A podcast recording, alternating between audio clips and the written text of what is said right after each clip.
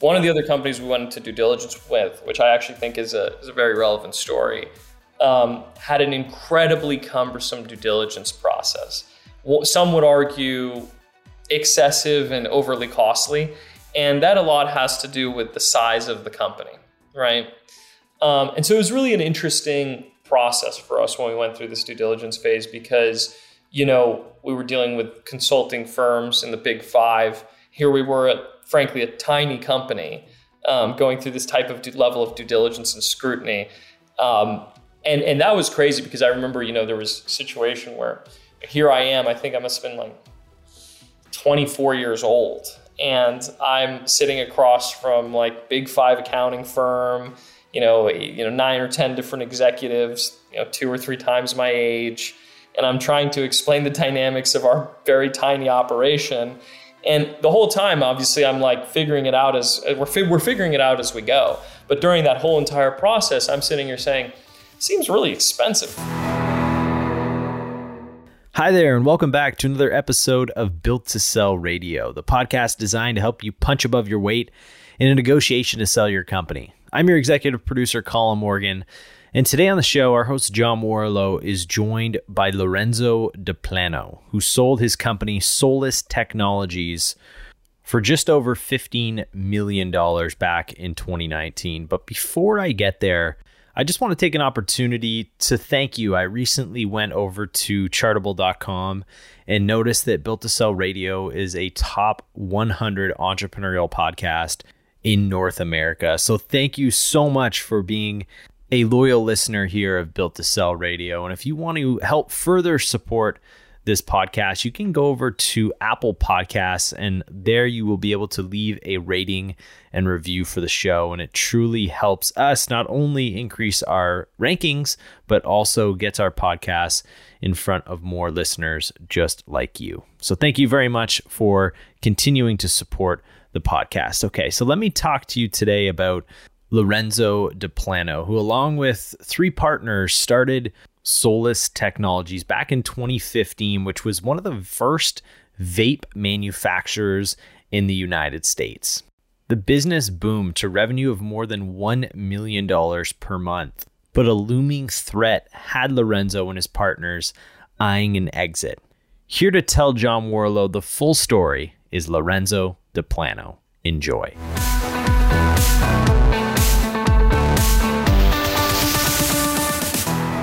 Lorenzo DePlano, welcome to Built to Sell Radio. Hey, how's it going, John? It's great to have you here. Tell me about Solace Technologies. What did you guys sell?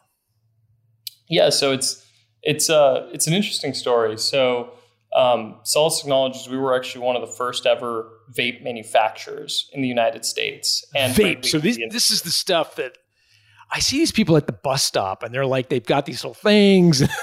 like they look like you're playing kazoos, but they're not kazoos. It's vape. Okay, so when you say vape, are you talking about the the the, the like the kazoo thing they hold in their hand, or the stuff they put in, or both? A little bit of both, right? So you know what's what's funny about the industry is that you know most people see it now as this kind of ubiquitous thing that a lot of people are using and and you know there's people that are using it for nicotine, people that are using it for cannabis, people that are using it for a number of different things. But when the industry started out, it actually was really born in Southern California. And it was born out of a lot of recovering addict and recovering addiction centers where, um, you know, it was kind of this standard feature where if you were, you know, someone who was dealing with addiction and you went into treatment, one of the things they would instruct you is, hey, well, don't use alcohol, don't use a number of these other traditional vices that you um, kind of were dealing with and struggling with. Instead, you know, smoke cigarettes. That's okay, right? Um, and so you had a lot of these different people which who were dealing with addiction and or had recovered from dealing with addiction who had these nicotine or tobacco addictions to traditional tobacco products like cigarettes. And a lot of these inventive young people basically invented what we know today as the modern day vape industry. Um, and they came up with these different solutions and these kind of creative things to your point, kind of like the kazoos or the different types of devices that you see out there, as well as the e-liquids that go in the devices, as a solution to saying, hey, you know, we don't want to smoke cigarettes. We still want to get that kind of satisfaction, um, but we want to do it in a way that's just frankly a better alternative. Um, and that's kind of how the modern day vape industry that you see today, where that originated from, is, is kind of there in Southern California. And so, um, yeah, that that was kind of the birthplace of Solace Technologies. And what was um, the opportunity you guys saw? Because you didn't create vapings; it was there. So, what was the angle you guys took? Yeah, absolutely. So, what we really did is we basically focused on changing and altering the pH levels of the products that we were putting into the market in terms of the e-liquids that would basically be sold to customers across the country and around the world. And by doing that, we made it so that way the liquid could fall into smaller, more discrete devices that weren't to your to your um, point like these big devices with massive smoke clouds. Because we believed that you know we looked at the data and we said if you look at most adult tobacco smokers, traditional tobacco smokers with cigarettes, you have about 34 million of them in the United States at the time. This was 2015. You had about 480,000 people that died every year from smoking cigarettes or smoking related illnesses in the United States. And then you had 6 million people that died globally, an estimated 6 million from smoking cigarettes. So we said, look, there's a really big market there, but most of these consumers, they're, you know, in the 35 plus demographic. They frankly want a solution that's a little bit more subtle, a little bit more discreet, something they can, you know, use and not have make a statement with, right? And so we really focused on that niche and developing technology around that niche that that kind of satiated that need for customers to get their nicotine satisfaction to have an alternative to smoking cigarettes, but was also discreet and not, you know, big smoke clouds and driving hoverboards and all sorts of stuff. And there was something about the liquid you guys created. I think they do they call it do they call it juice in the industry? Like the stuff yes, that goes in? Okay. So there's something about the formula of the juice that you guys created, which enabled it to be in smaller devices, and therefore you could be more discreet and would appeal to people that were doing vaping for smoking cessation and, and more discreet purposes as opposed to look at me, I'm 15 and I'm cool because I've got a that that was the idea. Right, right, exactly. And I and what we really specialized in was adding pH modifiers to the actual liquid formulations that we did you say T- th modifiers? What is that? Uh, ph modifiers. Oh, so adjusting the acidity levels of the different liquids that we were working with and that was what really made our products unique in the industry I'm and fascinated then, how you figured this stuff out. I mean, were you like a biochem major or something? Like what how did you figure out the pH modifiers was the the angle? Yeah, so so it's it's really funny because you know we we always got asked this, and and the way our company started out is there were four of us. We actually didn't raise any money at all. Nobody would invest in in in a lot of the things we're working on. Myself and one of my other partners, um, Eric Anwar, had a number of other ventures on on the side that we were developing. One company that had successfully grown and was in a pretty mature state in downtown Los Angeles, and we kind of paired up, you know, with another two individuals, Jomi Raymond and Brendan McDermott, and what we really did was, you know, we looked at the space, and one of my partners, Brendan McDermott, was really inventive and creative. And he said, you know, look, the, the reality is, is when we look at all the, when we research all the patents that have been filed in the past and a lot of documents for traditional tobacco products, there's a lot of talk about, you know, adjusting the acidity and the pH levels of tobacco products, traditional tobacco products. But that's something that really has not been done in our segment of the industry, in, in the vape segment side of things. So, how can we apply those same rules that were kind of tried, tested, and true um, and reapply them here to make it that so that way uh, traditional vape products actually can be as effective um, from a satisfaction standpoint as the products that you use, such as smoking cigarettes, right? Um, and so that was really kind of his insightfulness to kind of come up with that thought process. And then what really became the challenge was the technology hadn't really caught up yet. You know, the devices in the market were still very large. They were, you know, big smoke clouds, the whole the whole nine, right? And so it was really on us to kind of work with manufacturers to ensure that the, the, the technology and the hardware component basically caught up with what we call basically the software component, what, what most people know as the juice, right, or the e-liquid. Yeah, and so, yeah. yeah, that that was kind of the the idea of it. But you know, in terms of knowledge, it's funny because if you look at us, I think we have one business major, one film production major, one music major, and one history major, right? so it's like you could not get further from the biochemistry, uh, you know, uh, knowledge base that you would need to, to apply to something like this. How did you guys deal with the money stuff? So you didn't raise money. Um, did you each kick in a similar amount? Like, how did you divvy up the equity? Like, what was? How did you guys figure out all that stuff? Yeah, so so what we did is we actually started in a basement of a parking garage in downtown Los Angeles. Hmm. I'd like to say we could say that we started in a garage, but we didn't even we we actually went below ground and started in a parking garage of a of a beautiful office building, but it was still a parking garage. And um, you know, at the time, we we opened up the office. It was a little tiny office, more like a janitor's closet. Um, it honestly, I think it now is a janitor's closet. I, I, you know, if we went back, but basically, um, we each put in five thousand dollars. The five thousand dollars that we each put in really went towards the raw materials and raw goods to prove things out. And you know, the first year we opened up a couple different credit card accounts. We lost a lot of money. For us, a lot of money at the time. It was we lost. I think our 2015 tax return had negative negative twenty one thousand um, dollars on the return, and then who, you know, fast. Sorry, who was the signator on the credit card applications? Like, whose credit history was on the line if you guys had defaulted on the card? That was me at the time. so that was that was. So did you take more of the equity then? Like, did you because you were taking more of the risk? So, I mean, the way we kind of worked it out is we, we kind of, the one thing I really appreciate about our dynamic, and I think, you know, this speaks to one of the reasons why we were so successful and effective was we cut the company up into quarters to start. And then as it evolved, the equity landscape kind of shift. You know, one of our partners, you know, had some other ventures. So, you know, we bought him out. Me and the other two partners bought him out towards the end of the venture before how we did exited. You fi- how did you figure out the value of the company for that purpose? Because well, yeah, one of the things that I think a lot of people deal with is like, how do I buy my partner out? And there's a there's a acquisition price for a company. Like if it's a strategic acquisition and some fancy company comes in and buys it, oftentimes you can get a premium, but there's often a different discounted price if a partner wants to leave. So I'm just curious, how did you guys value the company when your partner decided they wanted to move away from an operating role? Yeah, absolutely. So I mean, I really think what what for us and for for at least I can speak for myself and say what was important was what was fair. Right? I think that, you know, a company is is in many ways just a group of people that are coming together to work on a common goal and a shared vision. And you know, people obviously reach different points in their lives and they have different intersections. And when a partner wants to exit, you know, to me it was really important that we approach the situation in, in a way that was fair, right? And that that when, you know, others approach that situation, I always think it's the, the best thing is to say, okay, look, you know, what are your personal goals? Let's start there. And then let's work out from that and say, okay, how does this, how can we achieve this, this deal in a way where you walk away happy and we walk away happy? Right. So how did you do that in this case?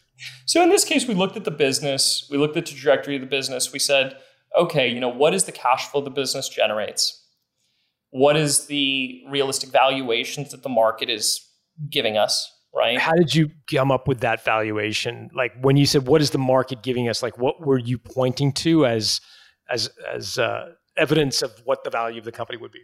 Definitely. So so basically, our business by the time when we were looking to acquire one of our partners, uh, a substantial piece of one of our partners' equity stakes and buy them out. One of the things that was happening is there were a lot of regulatory dynamics that would mean and signify that you know there'd be pretty extensive cash intensive events that we would have had to spend money on in coming years.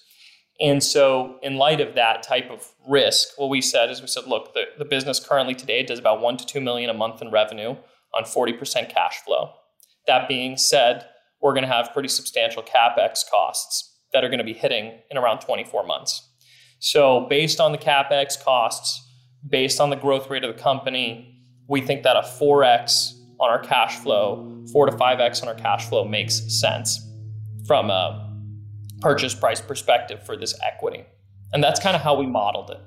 Got it. And and the regulatory uh, speed bumps, I don't know what you want to call them, but but expenses were were those known? Like had the regulator said, look, everybody has to be compliant with this level of whatever uh, by this date? Was that known to you? What those, or was it sort of more of a moving target? Well, it was. It's a really interesting question because it played a lot into our exit plan. Um, so what was known was the costs, right? We knew we were going to have to spend millions of dollars to file these very extensive FDA applications.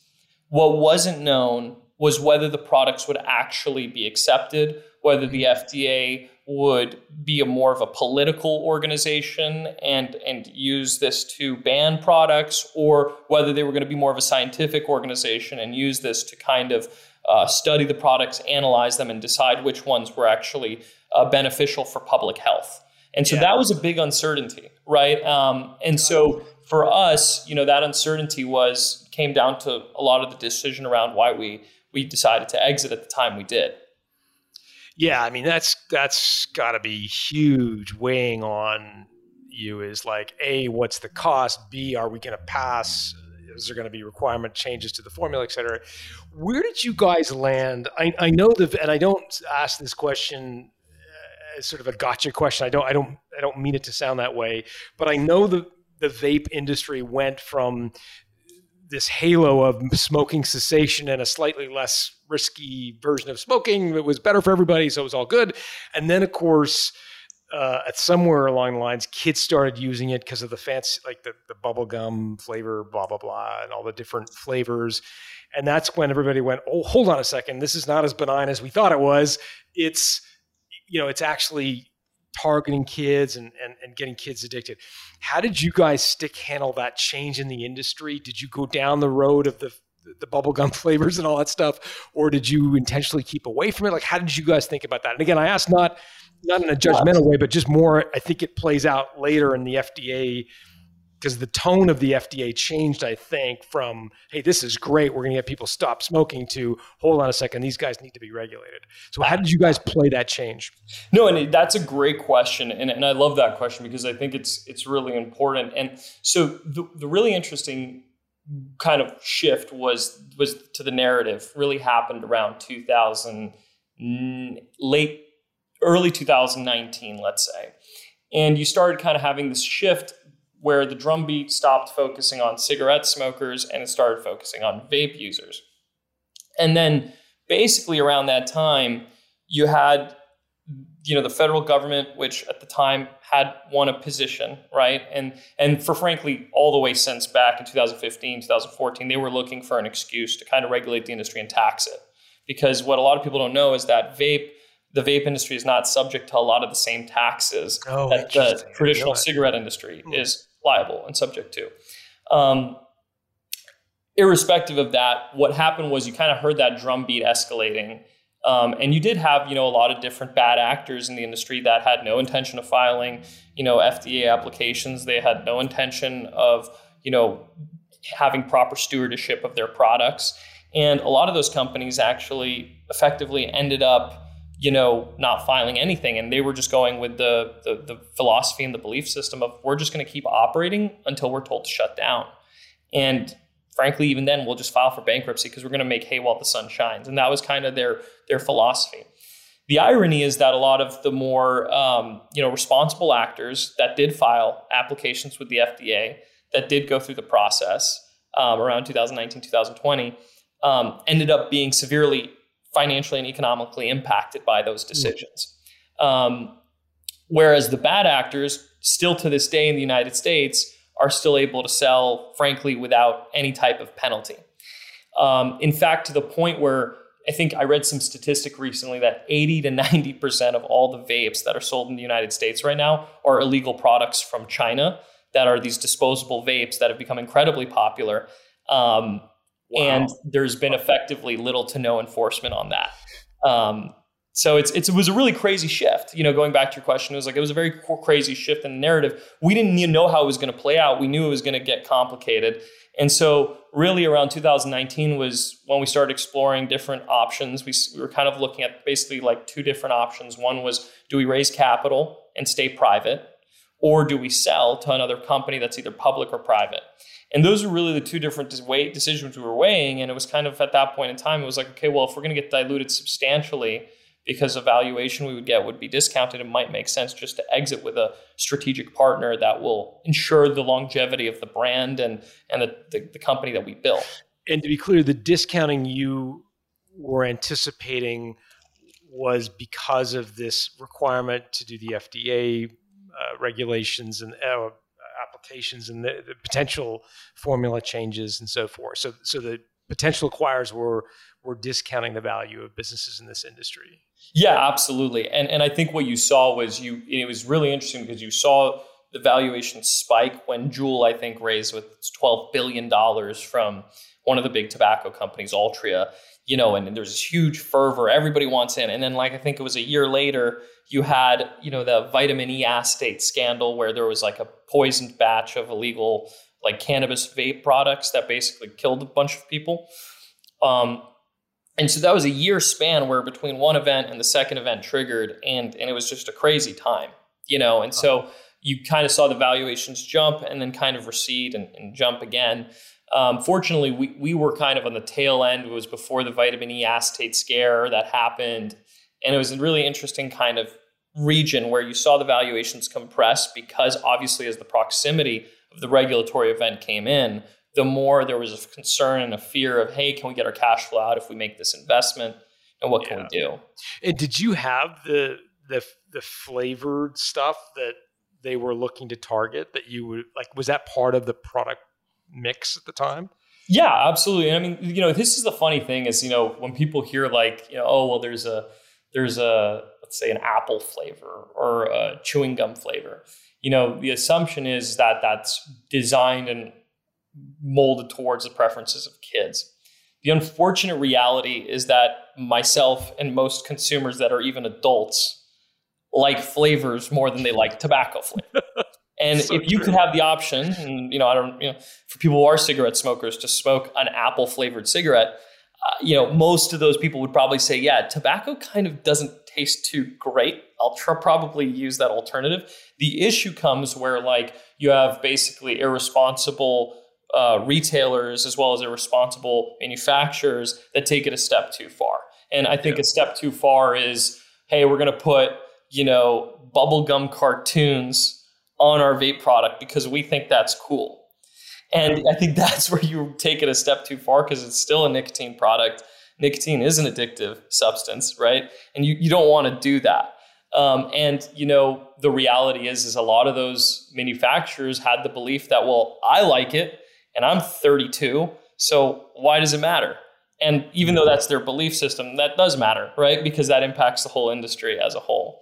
So when are you guy, you and the, your partners, starting to see the winds of change? The, the, you're you're starting to see this dilution happen.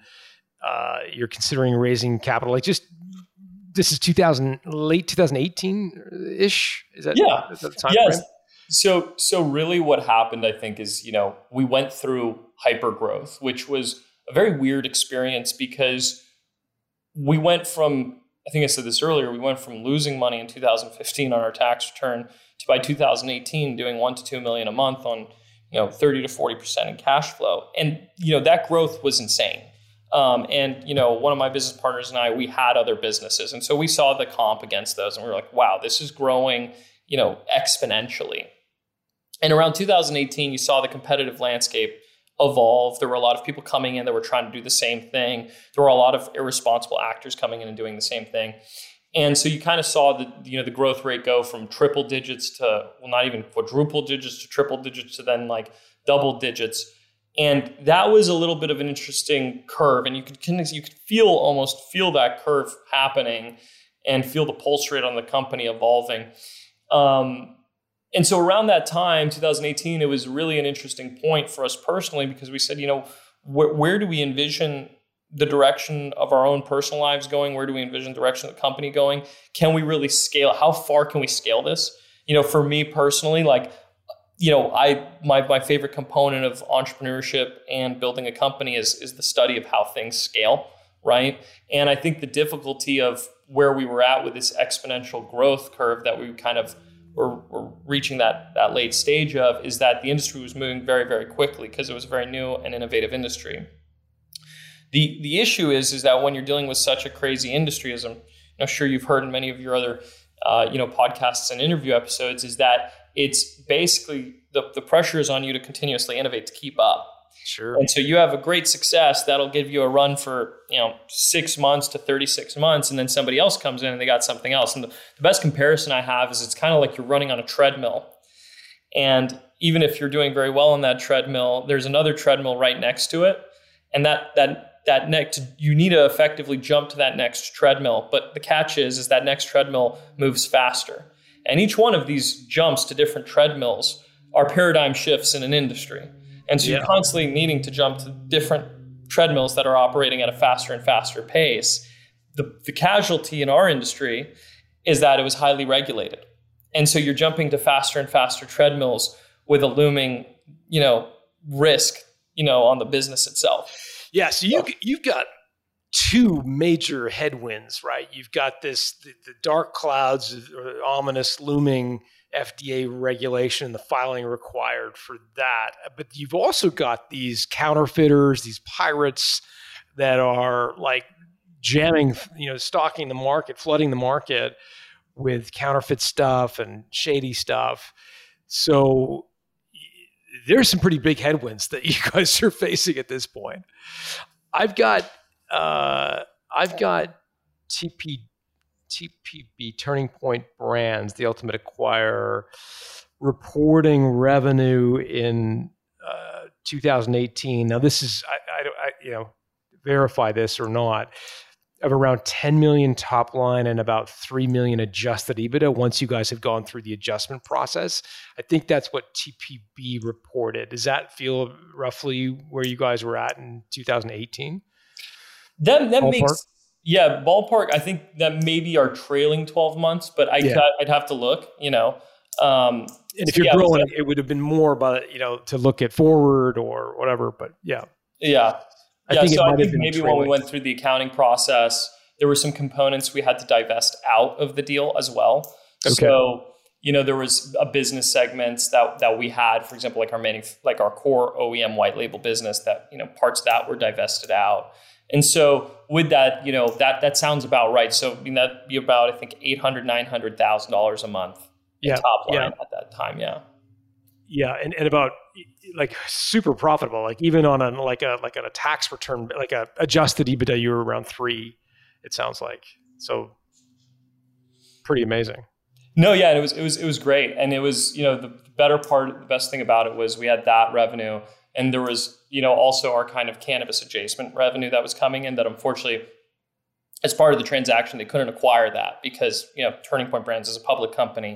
You know they're so not. They couldn't be in the cannabis stuff yeah, they couldn't. I mean, they weren't. It was a little bit more conscious about anything in the CBD cannabis adjacent space. So, so did you did you sell off those, or did you just kind of sunset those products? Like, how did you deal with that?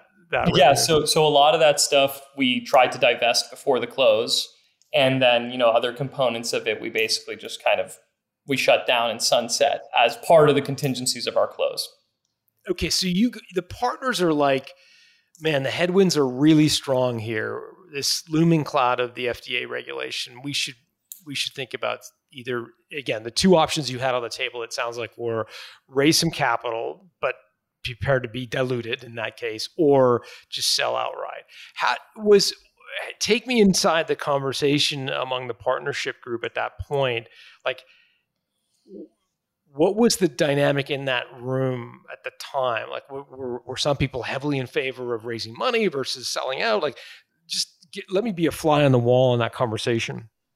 Yeah, no, absolutely. So I, you know, what we really talked about is there was never one specific moment per se where we said we either want to sell or we don't. You know, we had a lot of different investment banks that were reaching out to us saying, "Hey, you know, we'd love to help you raise capital. You know, we've heard about you in the industry." We also had investment banks that were reaching out to us saying, hey, you know, we could also help you sell the business. And so kind of what we decided is we said, look, you know, um, let's bring on an investment bank. We brought in an investment group named Stifel Nicolaus. And, you know, we said, look, let's field out offers. You know, and we were also getting offers. So we had a lot of the larger players reaching out to us saying, hey, you know, we're very interested. We were a little bit hesitant and skeptical about the larger players, especially the big tobacco ones, just because, you know, especially with big tobacco companies that sell cigarettes, there was a reputational risk there. If we sold to a big tobacco company that sold cigarettes from the industry standpoint, you know, we would become a little bit of a, of a pariah, you know, sure. and that would become our reputation, which yeah. might seem weird now, but that was the case at the time. Um, and so, so yeah, so we really, what, what our focus was is we knew we want, we didn't want to sell to a company that sold cigarettes. So that was a real focus. Um, we knew that if we did sell, that would be have to be one of the contingencies of a buyer that acquired us. And um, you know, frankly, you know, the way we looked at it is we said we kind of divided and conquered. We said, you know, I sat down with my partners and I said, look, I'm going to handle the due diligence process. I'm going to handle the quality of earnings. I'm going to go through and handle, you know, the relationships and the dynamics with the investment banks and the varying parties. Um, you guys are going to sustain and run the day-to-day operations of the business, and and that was really really important, you know, in the in the selling process was to do that because what can very much so happen, you know, and this is might be uh, not new, news to somebody who sold the business, but for somebody who hasn't sold the business, what very often you know happens um, is it becomes a very cumbersome event. And it's an event that drags on and on and even if it's only for four months or six months or a oh, year it's, it's a brutal process and it really takes away you know that that unique you know youthful energy that you spend towards creating new ideas and innovating. It's kind of different thought process right when you're going to sell a business versus when you're building a business. It's completely it's like, different brains. I've heard it referred to as the the entrepreneur's colonoscopy. It's like the, the, the, absolute worst possible thing to put yourself through, but required if you want to be healthy, et cetera. What was you hired an M and A bank? I would be curious to know what you found the most surprising thing they did in order to prepare you to go to market. I know they did Q of quality of earnings and some of the basic stuff that but I'd be curious, like, was there something that they did and, and that made you think, huh, I wonder why they are doing that, want that piece of information, positioning us that way? Yeah, absolutely. I mean, what what I found the most effective purpose of an investment bank was in our transaction was the ability to legitimize the deal making process in the sense that you have a person that's going and opening up the doors for you and engaging with the people for you. Ultimately, you're still going to have to do a lot of the work. Mm-hmm. And a lot of people would argue, you know, you know, hey, well, is it really was it really worth it? Was it worth spending that kind of capital? Could you have done it on your own? The answer is we probably could have done it on our own. I think the difference is that if a deal falls through, or if you have you know multiple offers at the same time. Having that buffer of the banker to manage those types of dynamics i find to be um, rather helpful you know in that sense. I think personally a lot of the excel wizardry and financial you know stuff like that of just you know dialing up the excels and all that work that kind of that workmanship i i, I find that to be more on the speculative side you know, I don't look at it as objectively as a lot of different finance people do. Like, and I'm sure it'd be like, oh, you know, go figure, Lorenzo, you know, bashing the Excel wizards. But that, that's just my opinion, right? Yeah. I, I, find that the business's historicals are always the most reliable way to value the business. Yeah, yeah, for sure. And I would agree that, that M&A firms uh, can play an integral role, uh, you know, especially when uh, you know there are multiple bidders in the t- table, and you've got to really have somebody run a structured process. And it sounds like that's what they did. But back to my question: Was there anything that they did that um, that was surprising in terms of I'm particularly interested in the way they positioned you because what I find with with a lot of entrepreneurs and I put myself in that camp is that we become fairly uh, uh, set in our ways as it relates to how we position our company, how we talk about our company in the media and, and, to customers and prospects. And we sort of have this sort of narrative that we are really good at, at sort of using.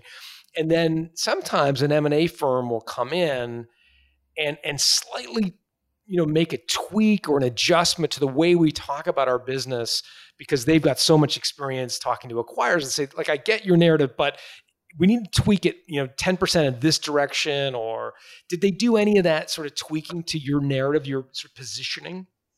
You know, funnily enough, they, they really didn't. And I think it's because at the time we had so many companies reaching out to us that were interested in buying us. And a lot of those companies were interested in buying us because of our narrative, you know, and, and I think that that for that reason they saw this demand. So there wasn't this you know appetite to change the narrative because in many ways they were saying well whatever they're doing to generate that inbound appetite working, so. is working. So this yeah. is easier for us, right? Double down.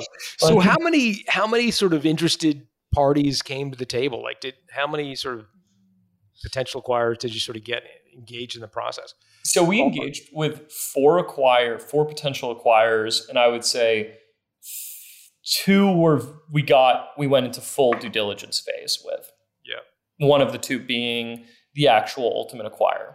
Yeah, yeah. And at, at, at this stage of the game, prior to receiving any offers, were you still in the camp of you know four or five times cash flow feels about right given the market turbulence and so forth like was that sort of your headspace yeah yeah so i mean more? i mean our headspace our goal was i you know i think seven times cash flow right you always want to go higher and, and, that was pretty much the industry standard and then you know admittedly you know we sold the company at a very very uh, cheap evaluation um, but part of that and part of that decision was really driven by obviously the regulatory event, but also the acquirer. In our case, you know, we really liked the the, the management team of the acquiring company. Um, we also liked the boutique nature of the acquiring company, and we also liked the assets of the acquiring company that we would get to develop. And as a group of young entrepreneurs looking at the potential acquiring party and evaluating, hey, are we going to get lost in the sauce of a massive organism, you know, and are we going to be metabolized and kind of just spit out the rear end? Or is this some an organism that we can actually effect, effectuate change in? Mm-hmm. And you know, a lot of the companies we were talking to, of, of the four companies, four or five companies, I should say, we were talking to, two of them were companies that had tens of thousands of employees like Procter and Gamble size business, right? Where they've got right. 15 product lines and 50, 500 product lines. Yeah, exactly. Thousands and, and tens of thousands of employees. Exactly. And and you know the difference between the company that acquired us is it was 450 people. You know, it was felt like a much more boutique operation.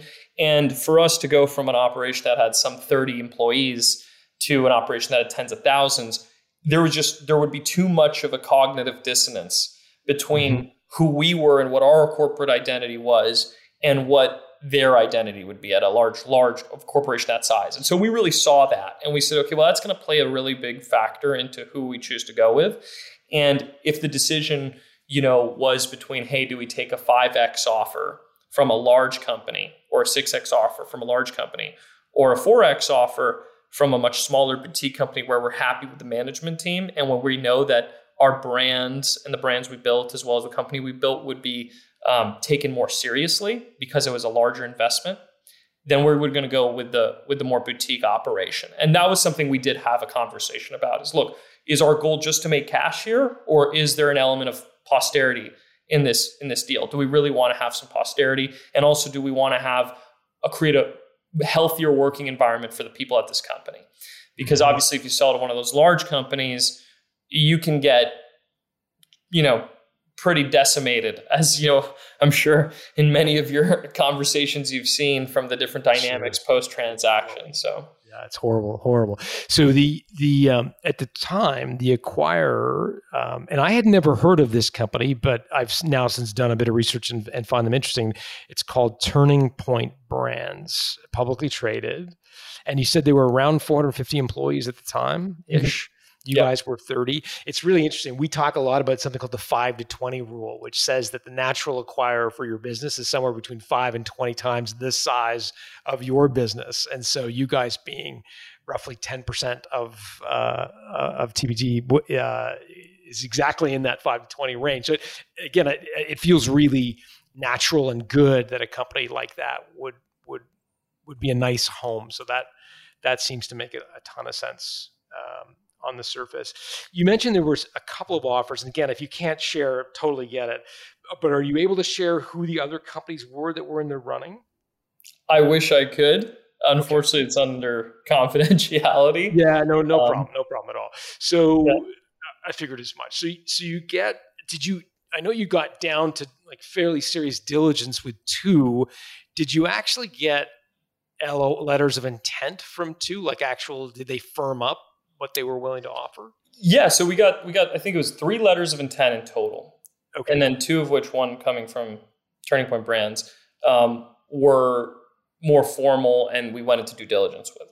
One of the other companies we went into due diligence with, which I actually think is a, is a very relevant story, um, had an incredibly cumbersome due diligence process. Some would argue excessive and overly costly. And that a lot has to do with the size of the company, right? Um, and so it was really an interesting process for us when we went through this due diligence phase because, you know, we were dealing with consulting firms in the big five. Here we were at, frankly, a tiny company um, going through this type of level of due diligence and scrutiny. Um, and, and that was crazy because I remember, you know, there was a situation where here I am, I think I must have been like 24 years old and I'm sitting across from like big five accounting firm, you know, you know, nine or 10 different executives, you know, two or three times my age. And I'm trying to explain the dynamics of our very tiny operation. And the whole time, obviously, I'm like figuring it out as uh, we're, we're figuring it out as we go. But during that whole entire process, I'm sitting here saying, seems really expensive for such a small company. And lo and behold, it, it, was right for for for the for the acquiring party, and that also was very revealing because it showed that okay, well, how nimble can a company be? You know, if this is their acquiring process, their due diligence process. You know, uh, vis-a-vis Turning Point Brands, you know, they had a much more streamlined and efficient process for doing their due diligence and their quality of earnings which showed you know a very flexible and nimble business that was dynamic. Um, this other this other sort of not mystery company, but company, let's call them Company B because we, we don't we don't want to share their name, but they were much larger than Turning Point Brands. I'm assuming. what? How did the offers compare? Like uh, top line valuation versus uh, you know percentage of cash upfront versus sort of uh, earnout or, or hold back or whatever like how how did you what was your like how did you compare the two two offers and what were the good parts of one versus the other yeah absolutely so company b had a far better financial offer and you know first of all turning turning point brands made it public so i think the ultimate acquiring price was 15.25 million 8.25 cash, 7 million in restricted stock units, right? So that's how they broke it out. Yeah. Right? Yeah. And the acquiring party, um, the other acquiring party or potential acquiring party, I should call them, had a much more upfront cash offer. Okay, so bigger on the upfront. Was the overall valuation similar in the 15? It was it was it was a higher valuation. So the way the other offer worked was it came in higher initially in the LOI and then they do you know obviously they go through the due diligence process and they do the standard you know cut you know which you know we were warned about in advance as we went into the due diligence process is look you know they're going to come in with an initial offer the standard procedures then they go through qa and they try to come in with a, with a smaller offer so we were very aware of that but even after that the, the company b had a higher uh, offer on the cash what, side what was the we refer to it on this show as retrading uh, i don't know if that that that uh, um, term is what you use. What what's the percentage discount? I've heard everything from 10 to 30% off after the diligence. Like what what was the drop from original down to what they were proposing to close at after you, the retrading? You know, honestly, it's it's been about close to four years now, so I don't remember exactly, but if I had to ballpark and guess it, I think it was around 40%. It was wow. something pretty dramatic, right? Okay. That's and that was also something where we said, hmm, that's pretty dramatic.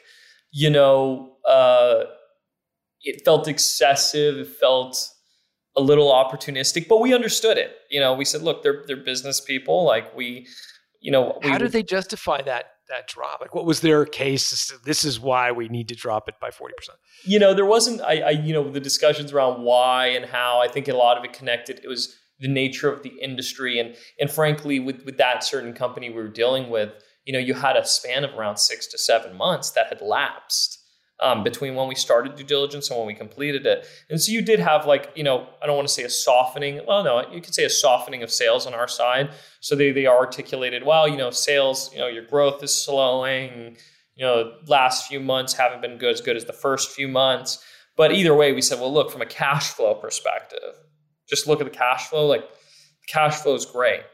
So you know, and, and it's it's holding. And over the period of years, you know, look, it's natural for a company that does, a, you know, goes parabolic to have like a little bit of a, you know, little spin curve. The benefit of of Turning Point Brands is, you know, we had conversations with Company B right as we were kind of flexing into this area, and Turning Point Brands kind of came right in at that area as well.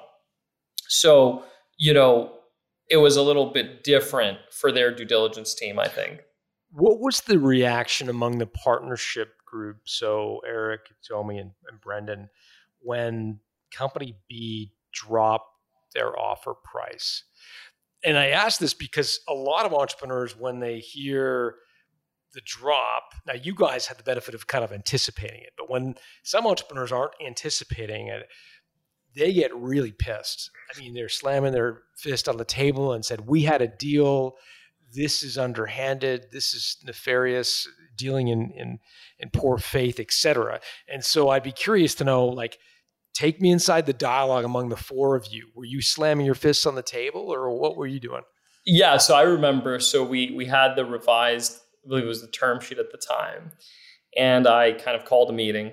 Everybody came in, both you know the the, the minor minority partners and the larger partners, and bring them all in. And we're like, I'm like, you know, guys, you know, hate to be the one bringing the bad news, but this is the situation. You know, I'm not happy about it. That being said, like we have a decision to make.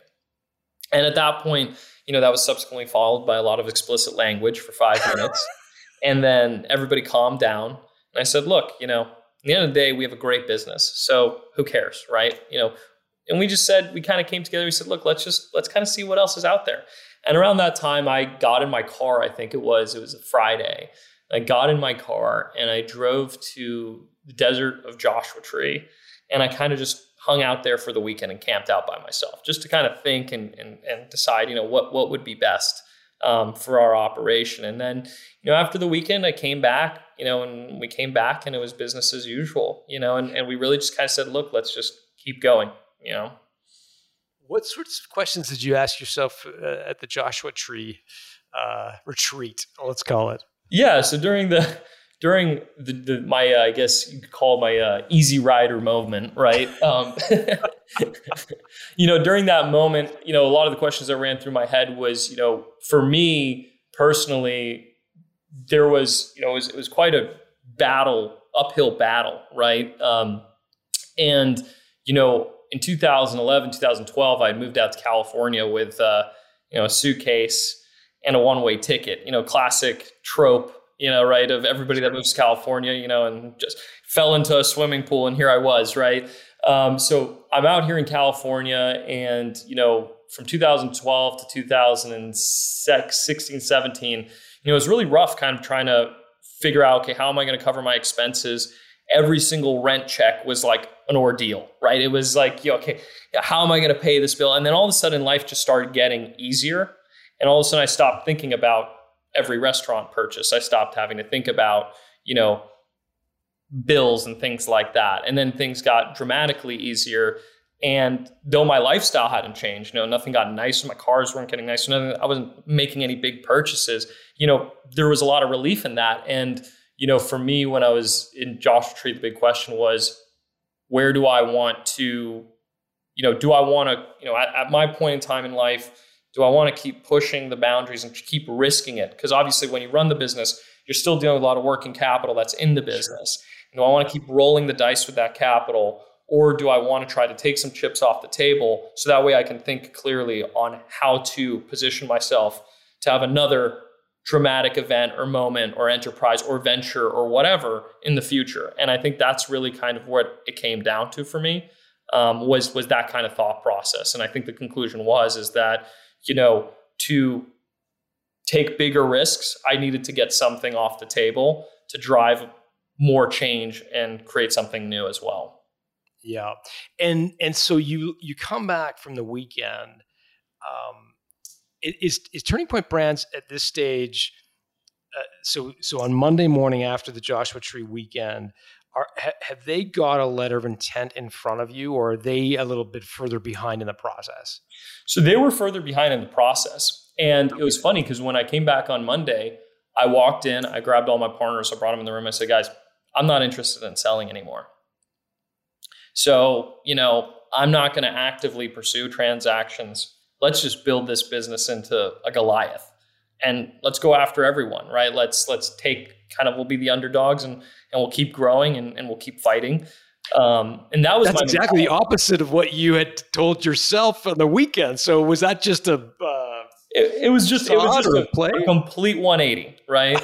and so, you know, um, and, and that was the funny thing is so I kind of went through this logic on the weekend and then I said, you know, almost paradoxically, I said, well, the only way to get to that is to keep focusing on the business.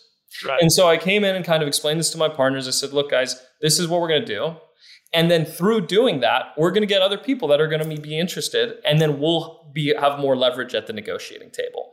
And so the idea was is rather than try to, you know, I think the learning lesson for me there was when you chase after selling a company, and when you chase after the, the, the process of, hey, we need to sell the business, you lose sight of what makes the business desirable to be purchased for, right? Mm-hmm. Like people want to buy something that they can't have.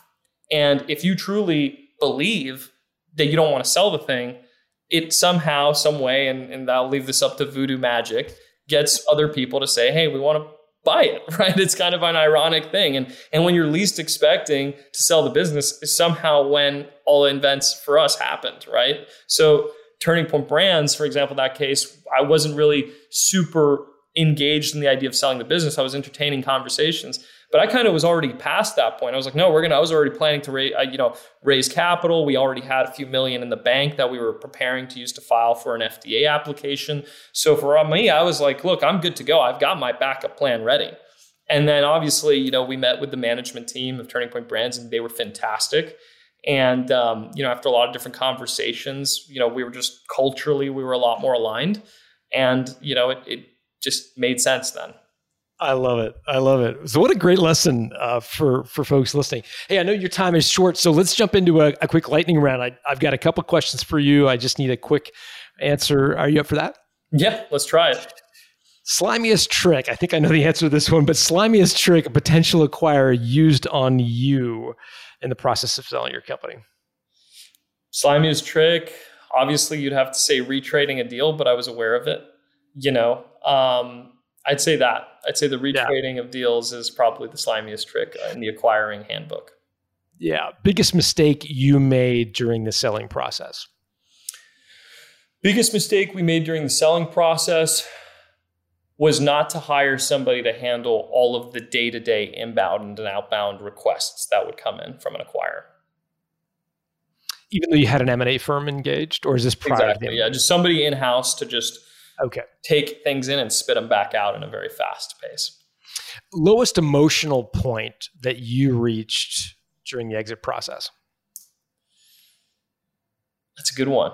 I, I would have to say during the exit process, it was when we decided that we were thinking about no longer selling the business after that week, uh, before that weekend that I described earlier. Yeah, before the trip. Uh, highest emotional point you reached during the exit process? I think highest emotional point was um, when I finally signed the contract. I went to the bank to wire everybody out their funds and I was done with the whole process. I think it was I wasn't even there wasn't even a like happiness about like the money or anything like that. It was more so just thank God I'm done with this like process. You know, the, the as you said, the entrepreneur's colonoscopy I think is a very yeah, yeah, yeah. you know accurate assessment. As you uh, prepared yourself to go through this process, it sounds like you got really well educated, talked to people, and you learned about retrading and many other things what resources did you find super helpful? Was there a book, an online course, a, webinar, a conference that you went to that really helped educate you about the selling process?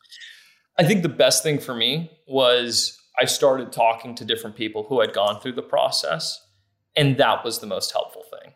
You know, I think talking and listening to people's stories who had gone through the process was by far the most accurate portrait of it. You know, I'd done a lot of reading and read a lot of books on it.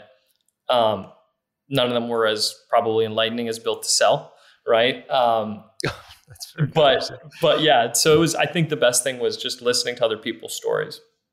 Awesome. And what'd you buy yourself as a trophy to commemorate this achievement?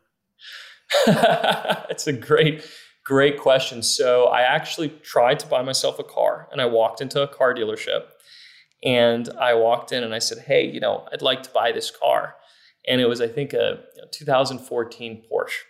And the guy at the car dealership uh, then proceeded to tell me that I could not afford the car and that I should take out a high interest rate loan to buy the car from his car dealership. And despite me saying, hey, I, I would just like to pay for it in cash right now, he wouldn't let me buy the car. And so I didn't end up buying the car, and I still drive my you know 2010 Prius.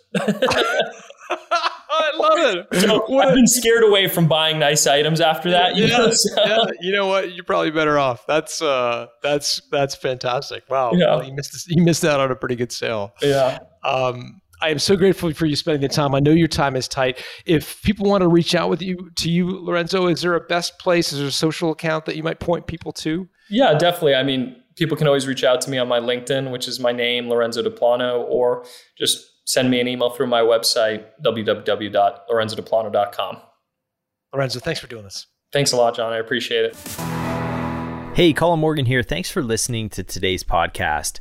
As you just heard, Lorenzo referenced an impending ruling by the FDA that could potentially put them and others out of business. And that threat truly is what drove down the value of that business. And between when we recorded the episode to when we released it today, the Wall Street Journal just announced that Juul, one of their main and probably the leading competitor in the industry, just lost that FDA case and is now facing bankruptcy. So it's kind of a, a, little wrinkle in the story I wanted to share with you. And I will actually link that article in the show notes section of this podcast, which can be found over at builttosell.com. I truly hope you enjoyed John Warrillow's conversation today with Lorenzo Deplano. For show notes, including links to everything referenced in today's episode, along with definitions for some of the more technical terms that John and Lorenzo talked about, you can go ahead and visit the episode page again, which can be found over at builttosell.com. If you know someone who would be a perfect fit to be a guest right here on Built to Sell Radio, then you can actually nominate them over at Built com slash nominate where there you can nominate someone else or yourself to be a guest right here on the show. Special thanks to dennis labataglia for handling the audio engineering and thank you to the entire community of certified value builders who help us bring our message to you. Our advisor community are experts in helping you build the value of your company. To find an advisor or learn how to become one yourself visit valuebuilder.com I'm Colin Morgan. Talk to you again next week.